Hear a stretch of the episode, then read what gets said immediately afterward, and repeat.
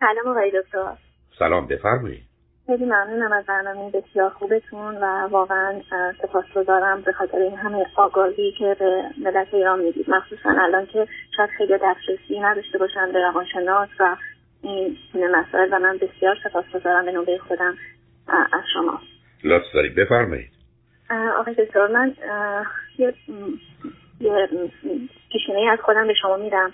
من حدود چهل و یک سالم هست. و برادر بعد از من سه تا برادر دارم هر کدوم به فاصله اولی به فاصله سه سال دومی 6 سال و آخری نه سال ما با هم اختلاف اختلاف سنیمون هستش.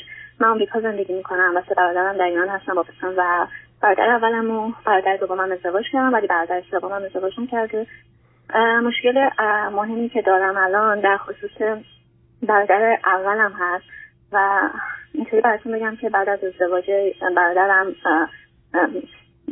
جنجال اساسی همیشه ما داشتیم همیشه به خاطر اینکه بسیار با هم ناسازگار بودن و ازدواج بسیار نادرست و نامیزونی بود همیشه این ترکش های این درگیری و اختلافات ناخداگاه ما هم می‌خورد و ما هم درگیر میشیم چه مدتی است برادر ازدواج کردن؟ تقریبا نه سال. فرزند چی دارن؟ بله. فرزند بچه. فرزند دختر دارن. و فرزند دخترشون نه ساله هستش و متاسفانه ازدواج ازدواجی بودش که خیلی سریع انجام شد و بدون فکر و از به صورت قراردادی و به واسطه اینکه پدر من شغل آزاد داشتن و پدرشون شغل آزاد داشتن و پدرها هم دیگر می‌شناسن به واسطه این آشنایی یا آشنایی دور این ازدواج انجام گرفت و ظاهر خانواده ظاهر خوبی بود و متاسفانه بعدا متوجه شدیم که مشکلات روانی بسیار زیادی تو خانواده هست. باعث شد که مدام مشاجره رو درگیر داشته باشن. بخوام کوتاه براتون بگم نه بذار من هم سوال شما چه مدتی امریکا هستید؟ من تقریبا یک سال بعد از ازدواج اونها به امریکا آمدم. تقریبا هشت سال میشه که من امریکا. خب شما توی مدت ایران رفتید یا نه؟ من یک بار ایران رفتم بعد. خب خب شما از کجا درباره این کلیات می‌دونید و بعدم چرا خودتون رو درگیر کردید و خودتون از ازدواج چه کردید؟ آقای دکتر ناخداگاه آدم درگیر میشه به هر حال به خاطر یه یه کم از طریق مادرم یکم از طریق برادرم از طریق پدرم. چون وقتی که یه ناهمگونی توی یه خانواده باشه خیلی احساس می‌کنم مشغول میشه برای بقیه. من سعی کردم همیشه خودم بگم. بودی و نه اینو قبول. صبر کنید. ولی هیچ مطالعه نشون نمیده که این نگاه ها دخالت ها فایده داشته باشه. هیچ وقت. درسته آقای دکتر. ما راستش من خودم به نوبه خودم فقط شنونده بودم و سعی می‌کردم که هیچ گونه دخالتی نکنم. و مدام به خودم بگم خفه. یعنی همیشه صحبت شما رو گوش می‌دادم بسته یا به تو رفتی نداره. و فقط شنونده بودم و فقط نگاه می‌کردم. ولی خب متاسفانه برای من حکمی نمیداشت که مثلا در یه سطح آشغال بردارن وقتی که تلفنی می‌شد. و تا چند روز من اینقدر باید به خودم کلنجار می‌رفتم تا بتونم به حال راضی ولی خب هیچ وقت نمیداشتم که اونا متوجه این حال من بشن. خب به هر حال میگم فقط به طور خلاصه بگم انگار که این حالا برادر من این سری ایرادایی داره ولی خب اون خانم بسیار مشکلات روانی داره و مثلا قاشق داغ دست بچهش بذاره. از این کارهایی که اصلا نمی‌دونم. یا اگه مریض میشه بچه تب می‌کنه به جای اینکه برن دکتر از می‌خوام پهن گوسفند نمی‌دونم آتیش کنم. از این کارهای اینطوری که خب چرا چرا برادر چرا برادر شما توی همچین رابطه هنوز می‌خواد بمونه؟ برادر شما هر هر عیب و ایراد داره چرا این رابطه رو ادامه میده؟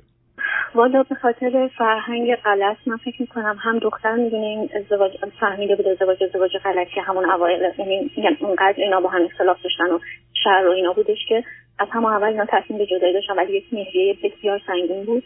وسط و برادر من هی پدرم به خاطر اینکه خب برادر من تنها برادری منه که فقط دیپلم داره و رفت توی business پدر من و تحصیل نکرد. بقیه برادر من تحصیلشون رو انجام دادن خود من تحصیلات ادامه دادم. ولی خب برادر اولم رفت یه business خودم و به خاطر اینکه پدرم بعد اون هزینه مهریه رو شاید قبول میشه همیشه از این طرف پدر من support می‌کرد و مادرشون از اون طرف در من و مادرشون با هم زندگی می‌کردن. هیچ وقت اون خودشون اون دوتا با هم زندگی نمی‌کردن. و الان مثلا یه جایی رسیده که مثلا من می‌بینم دخترشون واقعا از روانی مشکل داره. بچه تو شرایط بسیار بسیار بدیه.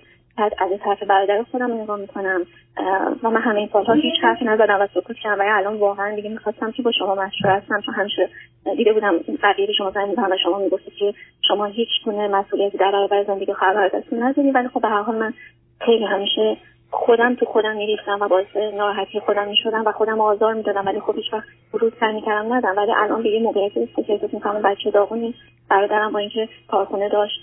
و کارخونه بسیار خوبی وقتی که ازدواج کرد درآمد بسیار خوبی خونه بسیار خوبی بالای مثلا توی منطقه بسیار خوبی ماشین بسیار خوبی همه چیز زندگی بسیار خوبی داشت ولی به مورد زمان به دلیل اینکه حالا هم تحریم ها هست میشه گفت حالا میشه همه رو داشت ولی هم مسائل خانوادگی شدیدی که داشت کم کم یه دونه یه دونه همه اونا رو از دست داد.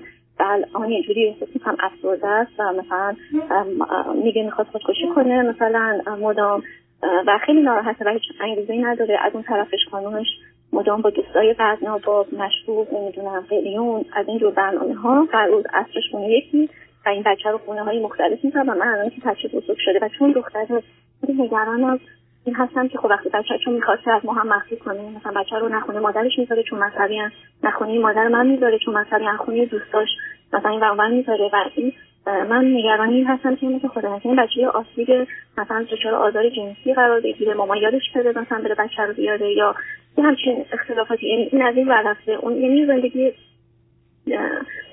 خیلی جعبید آقا این خب بگم. دو, دو تا نکته باقی میمونه عزیز یکی اینکه یک شما کاری نیستید و کاری نمی‌کنید. دو پرسشتون از من چی عزیز؟ یعنی چه فکر کنید چجوری میشه چه سوالی رو چه سوالی رو میشه جواب داد عزیز؟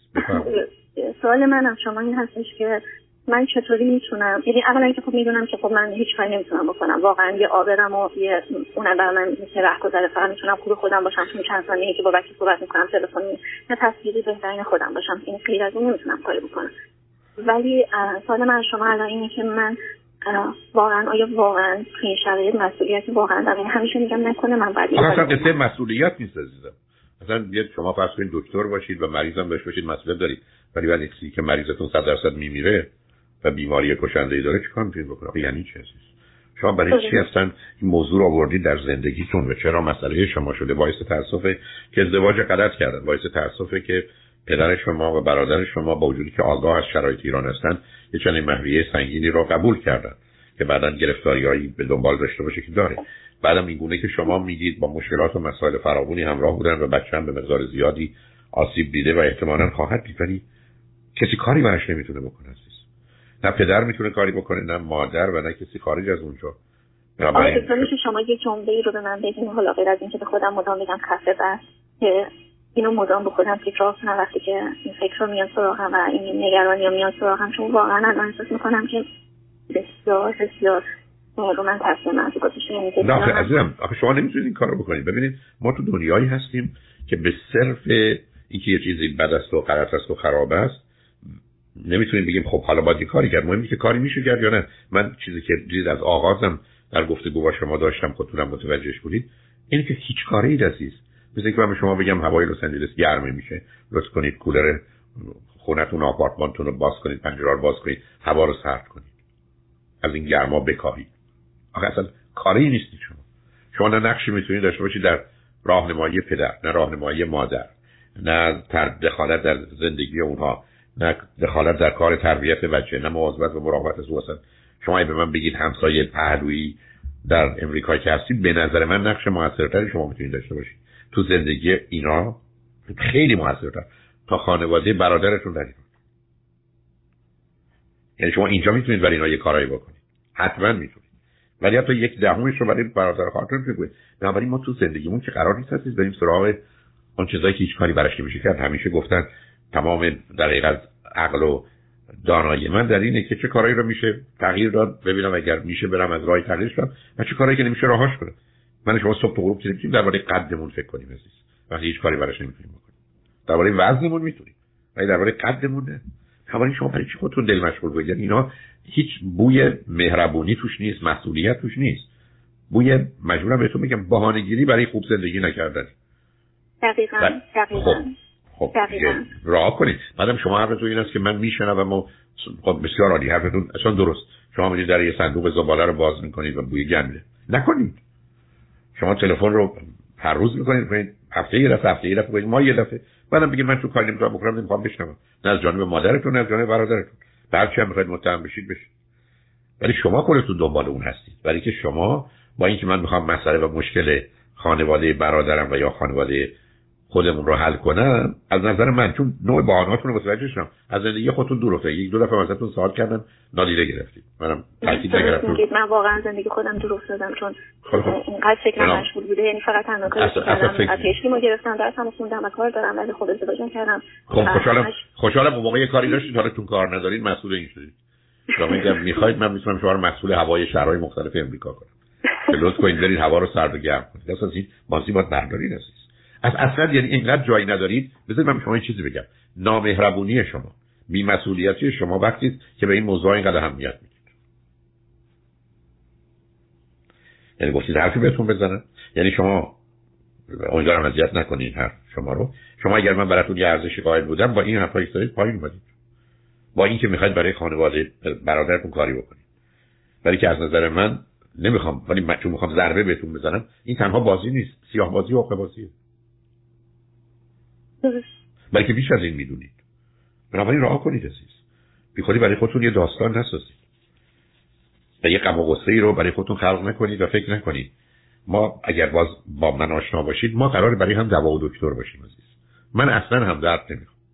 این می‌تونیم برای هم دوا و دکتر باشیم باشیم اگر نه نه. من تو زندگیم برای خود با بچه ها که شاید بدونید برای من چقدر مهمه مثل همه. اگر دیدم دردی دارن رنجی دارن ولی من کاری براش نمی‌تونم بکنم من رفتم دنبال کار خودم. نه غم و غصه اونا چون در اون صورت نشون میده که من دنبال بازیم و دنبال واقع بینی و مسئولیت نیستم عزیز.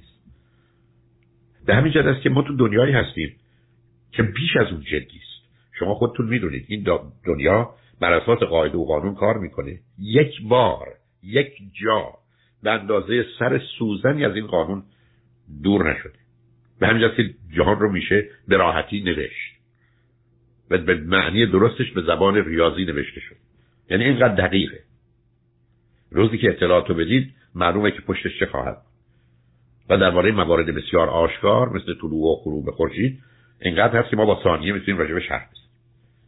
چیزی که اینقدر مهمه. بنابراین نکنید عزیز رها کنید. این قصه قصه شما نیست برای که زمینه ای فراهم می‌کنه. برای اینکه شما احساس بدی بکنید. من همیشه گفتم فکر غلط یعنی یا تصور و تخیل غلط. بد و منفی همیشه همیشه موجب حال احساس بد میشه. و شما این حال احساس بد رو برای خودتون و هر چیزی که به شما مرتبط و دور شماست به وجود میارید. و آخر کارش به دلیل اون احساس درماندگی و بیچارگی یعنی هلپلس بودن فقط با یه خشم و عصبانیتی زندگی می‌کنید ابدا بازیچه دست این باورهای نابجا که ما قرار هم درد هم بشین نباشید شما می‌دید من رو خط رادیو خیلی میگن اومدن دعوا کنیم. ولی که ابدا هم دردی نمی‌کنم.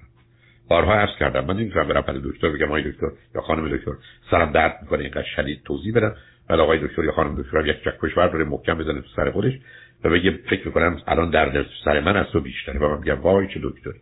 نه من یه دکتری می‌خوام که سرش به تنش بیارزه سرش هم درد نگیره در سرش هم اینقدر دانش داشته باشه که سردرد منو من دکتری نمی‌خوام که هم دردم باشه. به همین که رو خط رادیو هم یا تلویزیون هم این 20 سال ابدا هم دردی نکرد. هم دردی هم اگر بوده برکت دقت سطحی و بسا رسمی بوده که از نظر خودم تو موضوع مهم واقعیت عزیز. واقعیت اگر سخت تلخ درد باید فهمیدش باید پذیرفتش. اگر شادی و لذت هم همینطور. بی با اون نباید برمید و شما هیچ نقشی ندارید. از همون آغازم که تازه زمینه ساختید بهتون خودتون آشنا هستی تا حدودی. مثلا بگم عزیز نه شما کاری می‌تونید بکنید نه سوالی شما دارید که من بتونم جوابش بدم.